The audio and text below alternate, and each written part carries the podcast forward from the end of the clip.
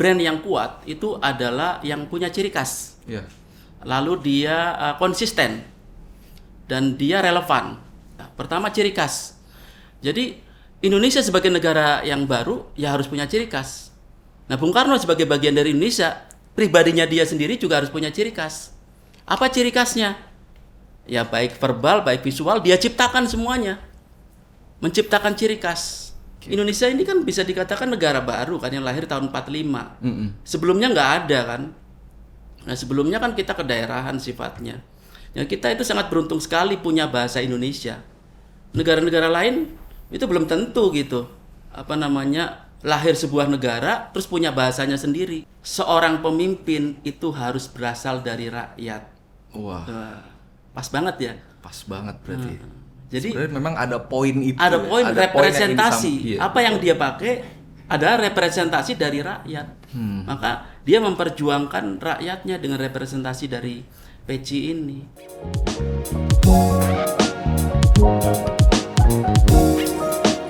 Assalamualaikum warahmatullahi wabarakatuh. Waalaikumsalam warahmatullahi wabarakatuh.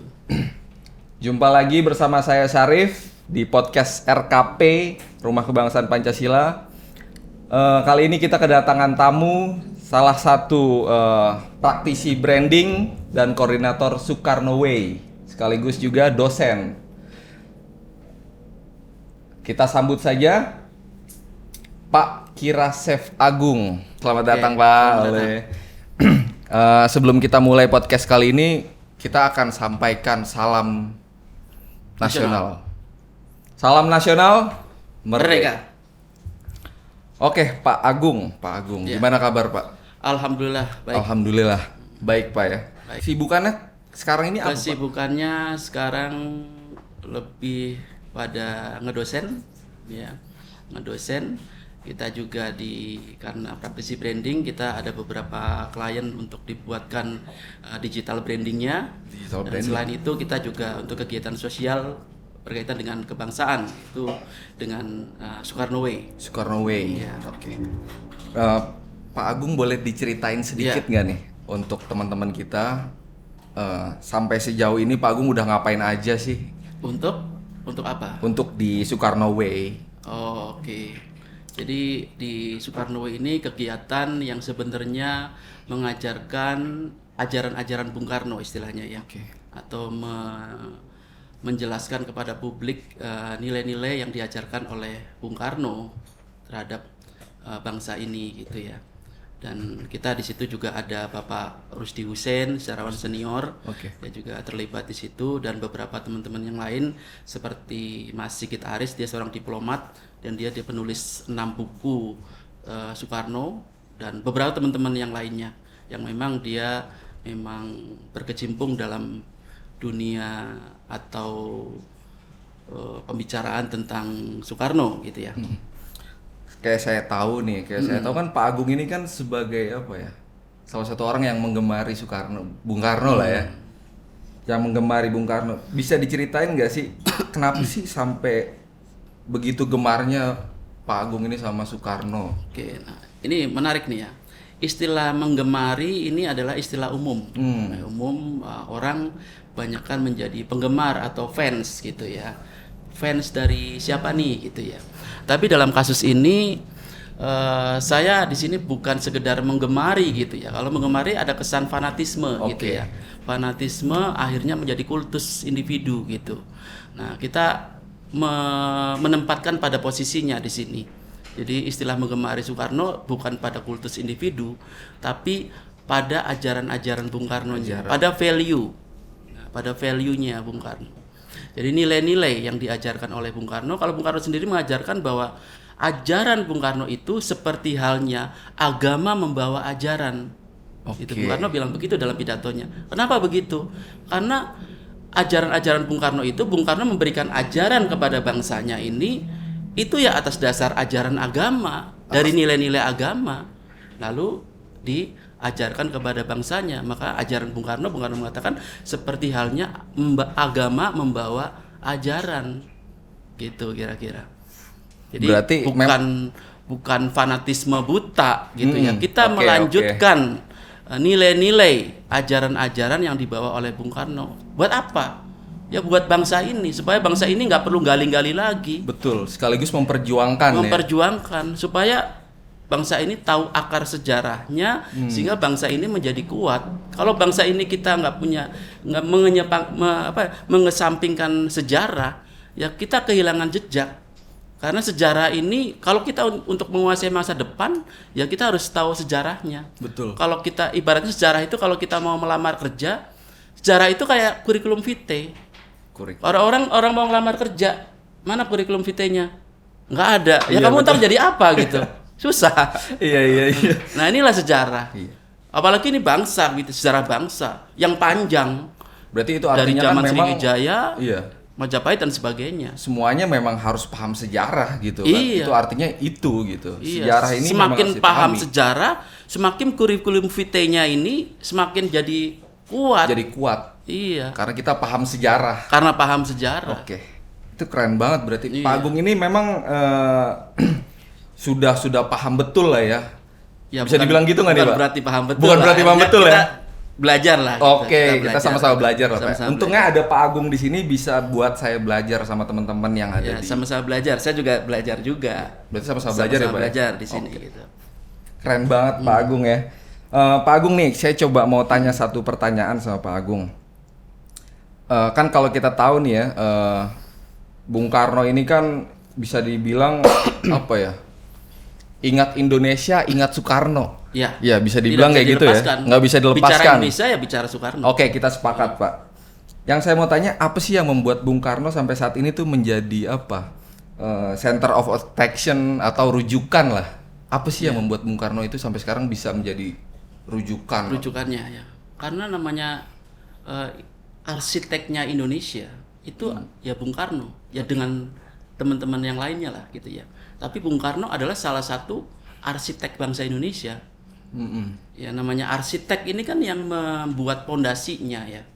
Yang membuat dasar-dasar nanti bentuknya nanti mau buat rumah gitu ya. Pondasinya harus seperti apa bentuk rumahnya seperti apa nanti kacanya model seperti apa eh, atapnya seperti apa. Ya arsiteknya salah satunya adalah eh, Bung Karno gitu. Bung Rujukannya. Karno adalah karena mungkin latar belakang Bung Karno sendiri sebagai seorang arsitek ya. Sehingga ketika dia membangun bangsa ini Mm-mm. ya dia juga berpikiran sebagai eh, seorang arsitek juga yang membangun rumah atau membangun gedung gitu ya. Ini ibaratnya kalau dalam eh, sebuah perusahaan gitu ya itu ada blueprintnya. Blueprint, Iya, ada oke. blueprintnya.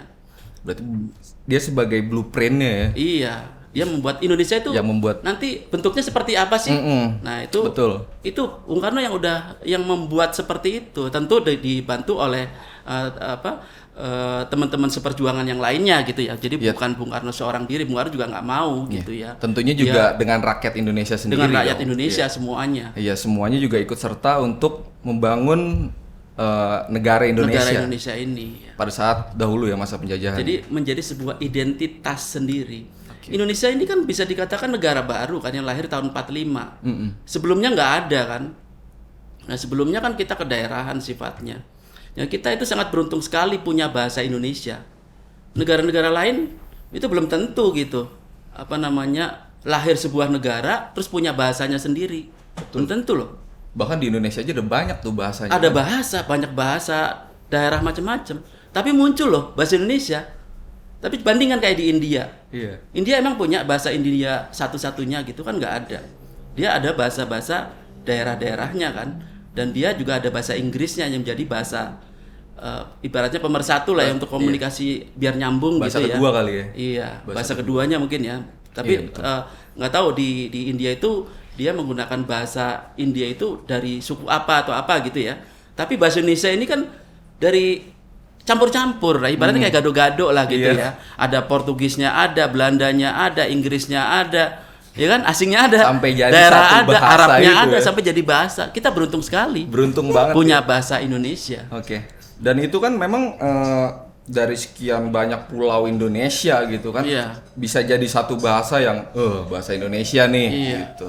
Berarti itu kan salah satu yang wah juga gitu. Kok bisa Iya. sih semua pulau-pulau kecil segala macam itu bisa jadi satu bahasa gitu, satu pegang satu bahasa yaitu bahasa Nah, Indonesia. ini persatuan dari sisi bahasa. Hmm. Dan Bung Karno pun melihat pulau-pulau ini ini sebagai lambang persatuan. Kenapa? Bukan lambang perpisahan loh. Hmm. Iya. Meskipun dipisahkan oleh laut, Dipisahkan oleh laut. dipisahkan. Tapi pulau-pulau ini sebagai lambang pemersatu bangsa. Betul. Jadi bayangkan kita kita pulaunya terpisah ada Jawa, ada Sumatera itu kan kepisah sama laut. Tapi paradigma Bung Karno dan orang-orang tahun 45 itu berpandangan bahwa kita itu satu satu ras lah ibarat ras apa? Ras Indonesia. Hmm. Dan belum selesai, kita baru mulai tahun 45 ada nama Indonesia. Makanya pentingnya keindonesiaan ini. Keindonesiaan itu apa? Ya hal-hal yang sifatnya ciri khas Indonesia. Contoh misal di dalam arsitektur. Di dalam arsitektur, apa sih arsitektur Indonesia? Hmm. Apakah rumah gadang? Iya. Apa rumah Jawa? Apa rumah Bali? Rumah Bali, rumah gadang, rumah macam-macam lah gitu Iya. ya. Itu adalah bagian dari Indonesia, tapi dia bukan arsitektur Indonesia. Arsitektur Indonesia ya harus diciptakan. Maka ketika tahun setelah tahun 45 mungkin 50-an lah ya. Oke. Itu Bu- Bu- eh, Bung Karno berusaha untuk menciptakan identitas arsitektur Indonesia itu ciri khasnya kayak gimana sih? Hmm. Nah, gitu contoh misalnya yang yang Bung Karno udah bikin itu seperti di Hotel Indonesia yang gayanya itu kotak-kotak Iya, gitu iya, ya. betul. Terus termasuk eh, Istiqlal, itu gaya arsitektur Indonesia. Nah, Istiqlal itu tidak Arab, tidak tidak tidak Inggris, mungkin tidak tidak Jawa, tidak Bali, tidak mana-mana. Ya arsitekturnya ya itu Indonesia. Khas Indonesia. Khas Indonesia Khas itu. Indonesia. Itu baru dari satu sisi ya, Iya. arsitektur. Kita belum yang lain-lainnya. Sampai pada tari. Dulu Bung Karno menciptakan namanya tari lenso. Tari lenso. Lenso itu eh, pada zaman itu orang mengemari dansa, tapi Bung Karno nggak mau telan mentah-mentah dansa ditaruh di Indonesia, tapi ngambil dari dansanya orang eh, Manado kalau nggak salah ya. Itu sebagai ciri khas Indonesia. Gitu. Dansa pun harus ada dari Indonesia, Indonesia, juga gitu kan. kode etiknya, Iya. terus apa pakemnya harus seperti apa. Betul. Karena Indonesia kan bisa dikatakan sebuah negara baru gitu. Jadi semua harus diciptakan dan itu belum selesai. Sampai saat ini Sampai saat ini belum selesai juga. belum selesai juga. Belum. Oke. Masih harus terteruskan. Ya termasuk batik akhirnya jadi ciri khas bangsa Indonesia kan. Itu ya bagus. Musik apa yang menjadi ciri khas Indonesia? Angklung, Nah, angklung kalau Hmm. dalam zaman dulu tuh keroncong. keroncong. Keroncong itu menjadi ciri khas musik Indonesia. Gitu. Itu semua aja keindonesiaan itu harus semua sehingga kita bangga menjadi Indonesia. Nggak mencari-cari. Gitu. Bangga menjadi Indonesia. Bangga menjadi Indonesia. Bangga menjadi Indonesia. Pak Agung ini ternyata edukasinya luas sekali. Ya, Iya. belajarlah kita sambil Oke, belajar. ya. kita sama-sama belajar. Ya Pak Agung ini baru bahas sedikit aja udah melebar ke seni, seni Iya, budaya iya, Indonesia. Ini kan Belum artinya poinnya ya. Belum ada poinnya tapi wah Pak Agung keren banget gitu kan. Saya sekaligus mau nanya yang ketiga ini Pak. Ini Iya. saya saya penasaran nih, saya penasaran banget sama ini. Pada zaman dulu ya, pada zaman dulu itu bagaimana sih cara Soekarno membranding dirinya gitu sampai dia tuh siapa sih yang nggak kenal Soekarno sekarang gitu. Iya. Bahkan di negara mana pun kenal gitu. Ya. Bagaimana sih caranya supaya seperti itu gitu? Bagaimana Bung Karno membrandingkan dirinya Iya. sendiri ya. Eh, saya kurang ngerti ya, zaman dulu Bung Karno udah mengenal istilah branding atau belum Oke, ya oke. waktu itu ya. Lebih ke Tapi- pribadian mungkin ya. Iya, kepribadian. Nah, Bung Karno itu ibaratnya kalau sekarang bahasa umumnya apa-apa diatur. Oke. Cara makannya, cara duduk, cara difoto, semua diatur. Nggak ada yang yang asal asal asal gitu nggak ada. Oke. Coba lihat eh, foto-foto Bung Karno. Apakah ada foto-foto Bung Karno yang difoto untuk kepentingan publik, difoto secara wajah eh, apa tampak depan? Hmm. Ada nggak? Rata-rata Bung Karno itu untuk kepentingan publik, untuk dipajang-pajang kayak gitu, itu tampak perspektif agak miring dikit gitu. Oke. Nah, di fotonya seperti itu. Posisinya selalu seperti itu. Itu ada nilai apa tuh Pak di situ Pak? Kenapa sih harus ya dia gitu? dia orang yang tahu eh, dia citranya akan keluar akan bagus itu ketika difoto seperti apa Hmm. fotonya agak miring kah apa lurus apa dari samping atau apa dia tahu jadi semua diatur ketika mau difoto sama wartawan juga dia diatur memang eh, ada istilahnya semacam kayak sandiwara gitu. Sandiwara. Tapi dia sandiwara yang dilakukan terus menerus sehingga sehingga nggak terasa. Ya. Nah Soekarno ini eh, apa ya? Selain selain dari itu tadi pose foto mungkin ya, Hmm. apa sih yang bikin orang tuh kayak oh saya tahu Bung Karno gitu. Iya. Saya tahu nih Bung Karno gitu. Nah ini hal yang mendasar ya. Ini kalau kita kembali ke branding dulu ya. Dalam ilmu branding, menurut uh, David McNally, David McNally itu uh, orang ya ibaratnya memang dia konsentrasi di branding ya. Oke. Bahwa brand brand yang kuat itu adalah yang punya ciri khas. Iya. Lalu dia uh, konsisten dan dia relevan. Relevan. Itu berlaku untuk secara umum. Ya, pertama ciri khas. Jadi Indonesia sebagai negara yang baru ya harus punya ciri khas. Nah, Bung Karno sebagai bagian dari Indonesia, pribadinya dia sendiri juga harus punya ciri khas. Apa ciri khasnya? Ya baik verbal, baik visual, dia ciptakan semuanya. Menciptakan ciri khas. Pakai peci, Pakai peci, ya, pakai baju putih. Terakhir-terakhir kan pakai baju uniform kayak tentara. Iya. Nah, gitu-gitu ya. Nah, itu menciptakan ciri khas sehingga mudah dikenalin. Kalau ibaratnya kayak uh, komik itu Upin Ipin. Hmm. Pernah nggak kita ngelihat Upin sama Ipin rambutnya gondrong? Betul, Pak. Nggak ada. Sehingga kita kenal oh Upin Ipin ya yang kayak gini. Iya, betul betul. Gitu. Berarti memang itu caranya ya. Caranya Cara untuk untuk, membranding dirinya gitu. komunikasi ke publik supaya supaya orang lebih cepat mengenal. Iya, betul. Kalau dia ganti-ganti mulu, ibaratnya Upin Ipin nih ganti-ganti baju mulu yang ini, ini orang nggak kenal nih Upin Ipin siapa. Jadi bingung juga bingung. gitu. Iya, iya, ada betul. ciri khasnya. Jadi nggak ada ciri khas. Lalu yang kedua dia relevan.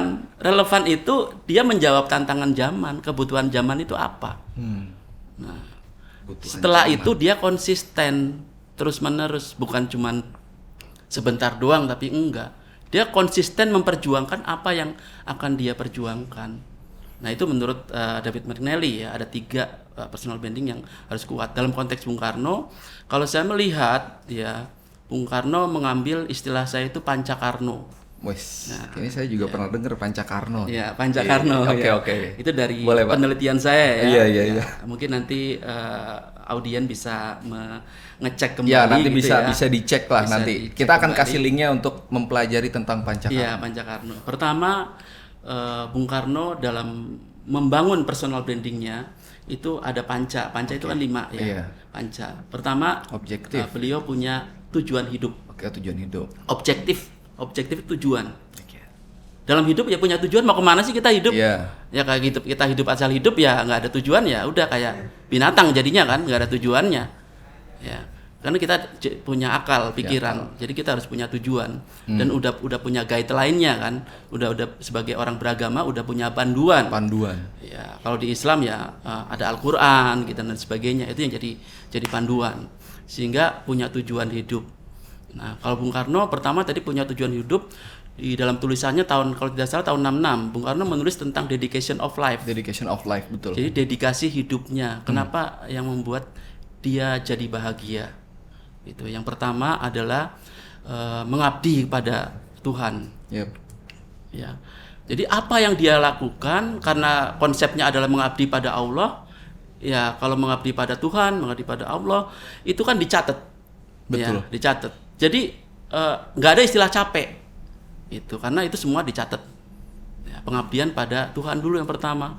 Yang kedua pengabdian kepada Sesama. tanah air. Oh iya, tanah tanah air. tanah air karena kenapa Bung Karno ke tanah air ditempatkan kedua? Sebenarnya Bung Karno itu nggak nggak terlalu ingin kedua ketiga kayak gitu-gitu ya. Termasuk eh, kayak dulu ada yang memperbincangkan masalah Trisila atau apa gitu-gitu ya. Iya. jadi enggak ini ini itu. Yang penting itu jadi satu kesatuan gitu. Pengabdian itu satu kesatuan. Pengabdian pada eh, Tuhan pengabdian pengabdian kepada eh, tanah air pengabdian kepada eh, sesama eh, manusia, pada manusia. bangsa Indonesia gitu. Nah eh, mengapa kepada tanah air? Mungkin karena tanah air ini kan eh, kita dijajah awalnya. Awalnya dijajah. jadi ini yang harus di mengabdi pada tanah air, pada bangsanya yang ketiga. Itu. Nah yang kedua itu adalah positioning, positioning. positioning. Jadi Bung Karno memposisikan diri sebagai pribadi semacam apa sih? Nasionalis. Apakah dia seorang nasionalis? Iya. Apakah sosialis? Apakah agamis? Iya, betul. apakah demokrat? Demokratis? Nah keempat-empatnya yang tadi saya sebutkan ada semuanya. Ada semuanya justru ya. Ada semuanya dan itu tertuang di dalam namanya Pancasila. Pancasila itu semuanya ada. Itu sosialisnya ada, Islamnya ada. Maksudnya agama ya. Iya. Karena Bung Agama. Karno sebagai orang Islam ya, ya dia menyebutnya sebagai Islamis gitu ya. Betul. Makanya dulu di di tulisan-tulisan Bung Karno di DPR, ketika Bung Karno menulis tentang Islam, Hmm. ada orang yang bilang bahwa Oh, Bung Karno kok kok sekarang jadi ini ya, sekarang kecenderungannya ke Islam, apa Islam, gitu-gitu. iya. Ya nggak juga gitu, gitu kan namanya manusia ya macam-macam gitu ya. Jadi kalau sebagai eh, apa namanya untuk kepentingan ke ke eh, ke vertikal ya ke Tuhanan ya pasti bicara tentang ketuhanan untuk bicara ke masyarakatan ya ke sosial. Iya. Jadi menempatkan lah istilahnya. Betul. Menempatkan pada eh, posisinya gitu. Itu yang Yang kedua. Kedua. Yang ketiga yang ketiga ada apa ya? brand Ada Artibut. brand atribut. Oke, itu masuk di ciri khas. Ya. Peci. Nah, tadi tadi yang disebutin Da- Da- David McNally itu kan punya ciri khas. ya. Oke. Nah, Bung Karno jadi ini kalau kita seperti ngelihat film-film komik kayak Superman, nah, dia merancang sendiri bajunya kan. Iya, betul. Nah, dia untuk orang supaya melihat Superman seperti apa, bajunya harus seperti apa, dia rancang sendiri kan. Nah, Bung Karno juga seperti itu, dia merancang bajunya sendiri. Peci. Apa nih yang cocok nih dengan kepribadian bangsa Indonesia? Betul. Jadi dia pakai peci, dia pakai eh, apa jas, jasnya pun nggak yang yang mewah-mewah Nggak yang yang, mewah, gimana gitu ya. Kenapa menggunakan peci? Peci ini menarik juga ya. Eh, pada zamannya Bung Karno seorang mahasiswa intelektual dan waktu itu banyak eh, orang-orang Belanda yang kuliah kan sebenarnya eh, hanya sedikit orang-orang Indonesia, kebanyakan orang Belanda ya. Dan Bung Karno menggunakan peci itu ditawa, ditertawakan sama teman-temannya. Eh tapi sebelumnya Pak nih, saya mau nanya kalau peci itu awal dari mana Pak? Eh, Apakah dari Betawi atau Nah, itu peci itu kalau dari katanya kalau tidak salah ya itu dari bahasa dari dari Cina ya. Dari Cina. peci ya. Oke. Uh, tapi uh, bentuknya sendiri itu kan mirip-mirip kayak uh, uh, topinya atau pecinya orang Turki ya. Iya. Cuman di Turki agak tinggi. Agak gitu. tinggi, Dia iya. pakai bludru karena kan Betul. sana dingin. Gitu. Hmm. Dan uh, penggunaan peci ini di Indonesia itu dulu banyak dipakai oleh rakyat pada umumnya. Itu rakyat pada umumnya, bukan kalangan elit ya. Tukang sate gitu-gitu. Makanya ketika Bung Karno sekolah pakai peci itu dianggap wah Bung Bung Anda seperti ini tukang sate aja. Tukang nah, apa jawaban Bung Karno? Seorang pemimpin itu harus berasal dari rakyat. Wah, Wah, pas banget ya. pas banget berarti. Jadi Sebenarnya memang ada poin itu. ada ya. poin Ada yang representasi. iya. Apa yang dia pakai adalah representasi dari rakyat. Hmm. Maka dia memperjuangkan rakyatnya dengan representasi dari peci ini, ciri khas pecinya ya. Yes, pecinya oke. Semuanya uh, be- baju, peci, mungkin ada tongkat, ada macam-macam itu Tongkat itu, menjadi mungkin salah satu juga ya. salah satu yang menjadi ciri khasnya. Jadi ciri khasnya dipilih macam-macam sehingga begitu ada tongkat orang ingat Bung Karno, ada peci orang ingat Bung Karno gitu. Betul. Kalau kita pergi ke luar negeri ada peci kayak gini, Soekarno, Soekarno, Soekarno gitu kan. Iya, iya. iya. Nah, Iya betul sekali. Pak. nah itu branding. Ciri khas kalau David McNally itu punya ciri khas, gampang diingat. Kalau untuk tongkat sendiri, Pak? Nah, tongkat sendiri ini juga kan eh, beda ya ketika orang berbidato atau apa menggunakan tongkat tanpa dengan tanpa tongkat itu berbeda. Oke. Ya mungkin buat buat eh, para politisi ataupun yang lainnya ketika pidato pegang tongkat dan nggak pegang tongkat itu pasti rasanya beda. Beda. Beda. Apa sih yang membuat beda, Pak? Ini kan menggenggam nih. Enggak. Ya, kalau secara secara apa ya? Secara efek terhadap eh, apa ya, genggaman ini kan rasanya semangatnya kan juga beda. Oke. Iya kan? Iya juga sih ya. Pidato dengan duduk begini atau dengan tegap pasti yang keluar akan berbeda kan? Betul nggak? Betul juga sih, Pak. Makanya Bung Karno segala-galanya diatur. Iya, iya terus. Jalannya juga mesti harus tegap. Dulu sempat ada Pak Edi Ellison ya, eh, saya kenal baik dengan Pak Edi Ellison. Dulu wartawan istana. Oke. Nah dia pernah jalan-jalan di istana gitu, dia ngeliat liatin kabel, tapi sambil duduk eh, jalannya sambil mungguk gitu. Lalu dipanggil sama Bung Karno, "Woi, jalannya harus tegap." Gitu. Jadi suruh tegap gitu. Oke, saya tegap dulu, Pak. gitu. Jadi itu mempengaruhi. Jadi cara berpakaian terus sebagainya itu mempengaruhi orang terhadap apa yang keluar Oke. gitu. Kalau kalau yang dipakai, yang diapa dan sebagainya itu enggak ini ya nanti akan akan beda gitu. Beda pasti. Oke, itu kan poin ketiga tuh, Pak. Tiga yang Poin keempat ada kompetensi. Nah, kompetensi ini penting ini banyak nih kalau di di pendidikan-pendidikan ya dari istilah kompetensi Iya. gitu ya. Ya kalau orang bilangnya keahlian, gitu ya. Keahlian, ya. Atau sebenarnya kompetensi itu bukan cukupnya bukan keahlian aja tapi lebih luas lah. Lebih luas. Jadi kompetensinya Bung Karno itu ya sangat eh, banyak dan ini yang menjadi catatan buat eh, apa ya audien nih ya buat pemirsa bahwa Bung Karno itu segala-galanya ingin melakukan segala-galanya dengan yang terbaik prinsipnya terbaik Oke. dia mengambil dari namanya sendiri su Su. su, itu artinya terbaik Dari bahasa mana tuh, Pak? itu kalau saya bahasa Jawa ya Bahasa Jawa itu atau su. Sanskrit ya su su itu artinya terbaik Terbaik. Oke. su itu terbaik Su terbaik. Jadi dari namanya Soekarno, Su terbaik. Jadi dia melakukan sesuatu segala sesuatunya itu serba terbaik. Coba kita perhatikan bangunan-bangunan yang dibuat oleh Bung Karno ada nggak bangunan yang ece-ece? Semua bangunan yang diciptakan oleh Bung Karno itu bangunannya kokoh, kuat dan sebagainya. Oke. Eh, baik pondasinya, baik materialnya atau apa itu dibikin ya benar-benar gitu, nggak asal-asalan. Karena prinsipnya Bung Karno terbaik, Su. Su. Soekarno. Nah, orang-orang Jawa tuh dulu banyaknya namanya Su ya. Nah, Banyak, Su itu banyak. artinya terbaik. Oh gitu. Ini saya baru tahu juga nih. Ya, Oke. ya. Kompetensi. Kita Iya, lari ke poin kelima nih, Pak. Konsepsi, konsepsi Nah, itu yang suka Soekarno. dikatakan berkali-kali oleh Bung Karno. Konsepsi-konsepsi gitu kalau istilahnya Bung Karno konsepsi. Ya konsep.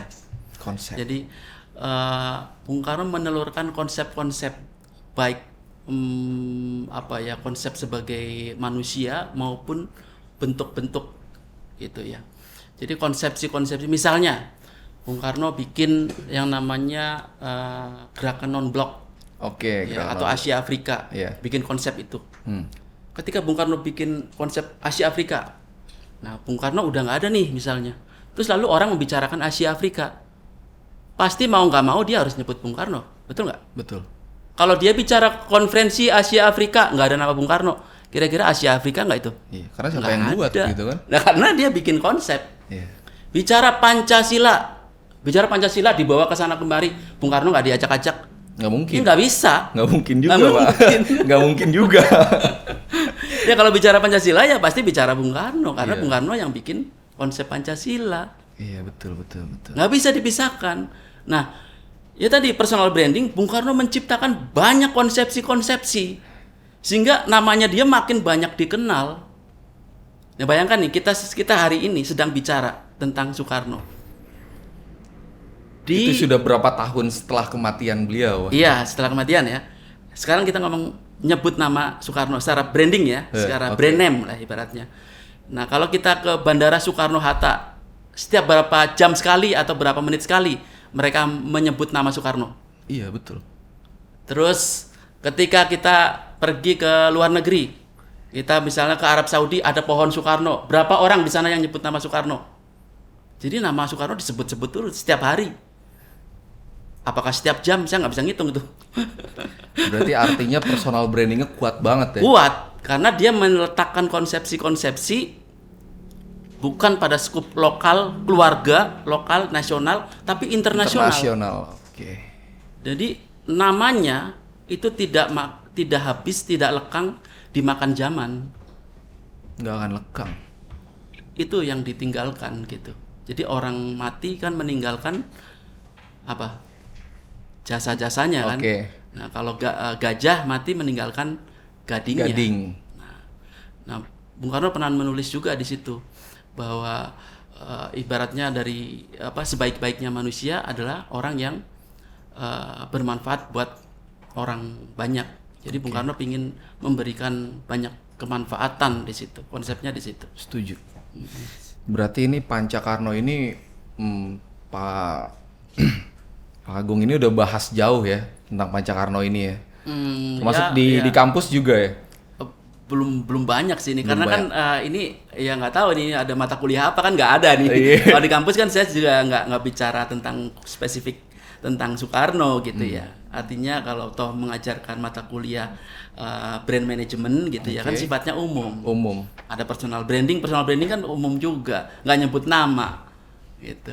Jadi eh, kalau bicara khusus spesifik kayak gini ya, memang ya hanya di momen momentum kayak gini-gini aja lah. Iya, itu artinya keren banget. Pak udah bisa membuat Pancakarno ini gitu. Ini kan satu konsepsi. Iya konsepsi ya. Mudah-mudahan bermanfaat lah. Mudah-mudahan gitu ya, bermanfaat. Nah, saya juga kemarin sempat mempelajari ini gitu. Ah. Apakah saya lihat saya lihat, saya pelajari ini Pancakarno ternyata Pak Agung yang nulis. Oh nemuin di internet. Saya temuin di nah, internet ternyata Pak Agung yang nulis gitu. Ini kan wah ternyata ini orangnya gitu. Ah. Jadi saya tanya aja langsung sama orangnya Iya, gitu. Apa sih ini lima poin ini apa sih gitu. Oke, oke. Jadi sangat bermanfaat menurut saya. Ya mudah-mudahan ya. Mudah-mudahan untuk semua teman-teman juga bermanfaat Ya. supaya bisa mempelajari tentang Pancakarno ini. Eh, Kang Agung nih, Pak Agung, Pak Agung sorry, Pak Agung, ini ada pertanyaan yang saya mau tanyain selanjutnya nih Pak. Ini nih kaitannya sama Pak Agung sendiri sih. Saya mau nanya nih, bagaimana sih Pak? eh, bagaimana sih cara pemimpin pemimpin kita sekarang nih? Bagaimana sih seharusnya melakukan personal branding atau ya melakukan branding lah untuk dirinya gitu. Oke baik terima kasih. Ini pertanyaan yang menarik nih ya. Wih, menarik juga. Oke. Karena pemimpin sekarang melakukan personal brandingnya Iya. dia gitu. Nah kebanyakan ya mohon maaf nih dalam tanda petik hanya pada tahap kemasan, atau Kemasan. orang bilangnya pencitraan. Oke. Oke, ini. Padahal namanya branding itu itu dua-duanya sama antara kemasan dan isi harus sama. harus sama. Jangan beda, harus seimbang. Kemasannya keren, isinya jelek, ya nanti nipu. Betul. Isinya bagus, isinya bagus, kemasannya jelek. Berarti apa? Kalau isinya bagus tapi kemasannya jelek, nggak mau berbagi kan? Iya, oke. Nggak mau berbagi. Oke. Padahal kamu bagus loh, tapi kamu kenapa nggak ini? ya ini Harusnya berarti seimbang. sama-sama kuat ya. harus seimbang. Iya. Isi dan kemasan harus sama nih. Betul. Jangan sampai jomplang. Hmm. Nah, branding itu seperti itu. Ya banyak ya sekarang ya hanya pada tahap kemasan. Oke. Ya, packagingnya doang yang diolah, tapi value-nya nggak diolah. Iya. Diharapkan value-nya ada, Iya value dan uh, packagingnya sama. seimbang. Nah akhirnya ada integrasi di situ. Betul. Ucapan, kata-kata, perbuatan sama, penampilan udah sama, konsisten. Harapannya. Iya. Dan kalau yang dibangun hanya kemasannya saja, nanti lama-lama rakyat juga tahu, oh cuman kemasan doang nih. Iya, betul. Tahu. Ra- Rakyat juga bukan bodoh. Bangsa kita bangsa yang cerdas. Jangan bilang bangsa kita bangsa yang bodoh. Ya cuman kita dimiskinkan dan dibodohkan aja. Tapi pada aslinya bangsa kita bangsa yang hebat. Itu artinya dengan kedatangan Pak Agung di sini mengajak teman-teman RKP untuk tetap cerdas ya. Iya tetap cerdas. Dan memang bangsa kita bangsa cerdas, bangsa yang hebat. Iya. Kita menjadi bodoh, menjadi miskin karena dibodohkan, karena dimiskinkan oleh sistem. Itu kata Bung Karno. Kata Bung Karno. Iya, kita dibodohkan dan dimiskinkan. Oleh apa? Oleh sistem.